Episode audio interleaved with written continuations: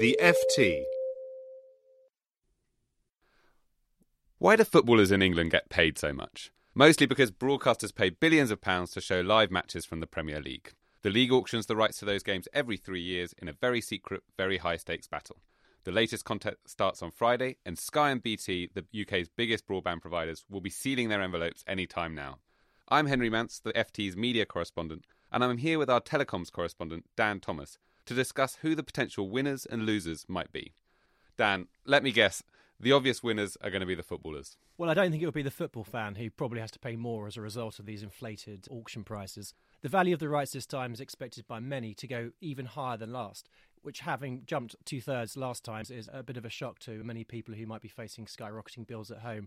This time around, we don't really know who's bidding yet. Clearly, the auction's coming out on Friday. We suspect BT will be in there. We suspect Discovery are going to come in for the first time. And of course, Sky will be there as well.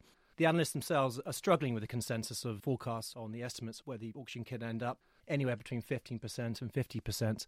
But ultimately, I think the price are going to skyrocket. And this is because people see live sports, they see live football in particular as a way that you get customers onto your broadband service, you get them to sign up for other TV packages. So that's the kind of spearhead for all these telecoms and media groups. I think for Sky, and it's difficult to avoid the glib uh, football analogies, but for Sky, it feels like a real six pointer. This is very much where they play, and they have to win in many ways in getting a significant portion of the games. It's a bit different for BT, you know, who sees the games more as a sort of carrot to bring people onto their broadband networks. And if they lose that carrot, well, they still have fundamentally their business model intact, and that won't go away. So there are different sort of approaches to this auction, I think. I mean, one of the things that BT has kicking in next season are the rights to live Champions League games. They paid a billion euros for a three year contract for those. Let's have a brief look at what analysts are expecting in this auction on Friday. Just to say, these come with such uncertainty. Last time we didn't even know that BT was going to bid. We thought Al Jazeera might bid, and then everyone came out surprised when the result was announced. But these are what analysts have put together. They've said, and just to remind us, at the moment, Sky airs about 116 games a year, and BT airs 38. Now, analysts at Morgan Stanley have three scenarios which they say are the most likely. One is that Sky holds on to basically the rights they have now, but ends up paying about 40% more. So that's probably them paying around a billion pounds a year.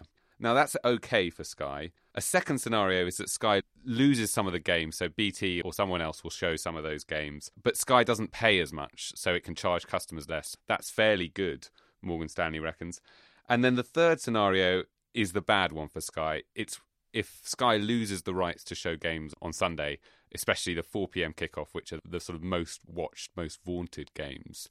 Those are the scenarios for Sky. What are the scenarios for BT?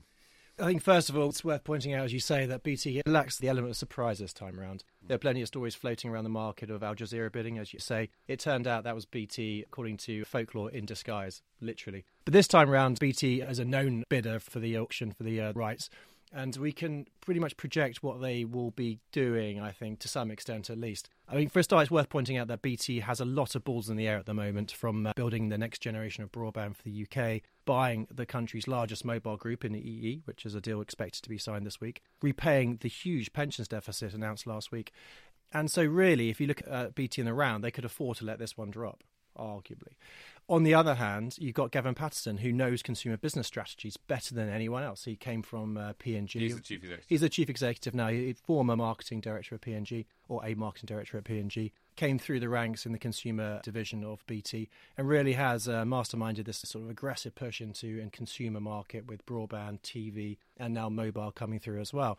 So it's difficult to see them really wanting to give Sky an easy ride. And undoubtedly, there's going to be two slots which, will be opened up to a second bidder, which, which Sky won't be able to acquire. So BT will see an advantage there. But, you know, it's not that crucial for them ultimately. They have got the Champions League, as you say. They have got other football rights. And they have already established these football channels, or these sports channels for their customers, already signed up a lot of broadband customers. And so they have the luxury of being a bit more relaxed going into this auction we're not quite sure, looking ahead to the auction, whether they're going to go toe to toe, to use a boxing analogy, or whether it could just play out for a sort of a draw. The Premier League, of course, gets three billion over three years. It would love to get more, and that money will trickle down to the clubs and probably to the players. We should find out the final result in a few days.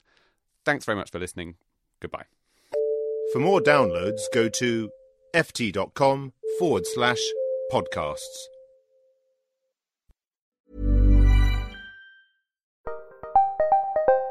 Did you know the Capital Ideas podcast now has a new monthly edition hosted by Capital Group CEO Mike Gitlin?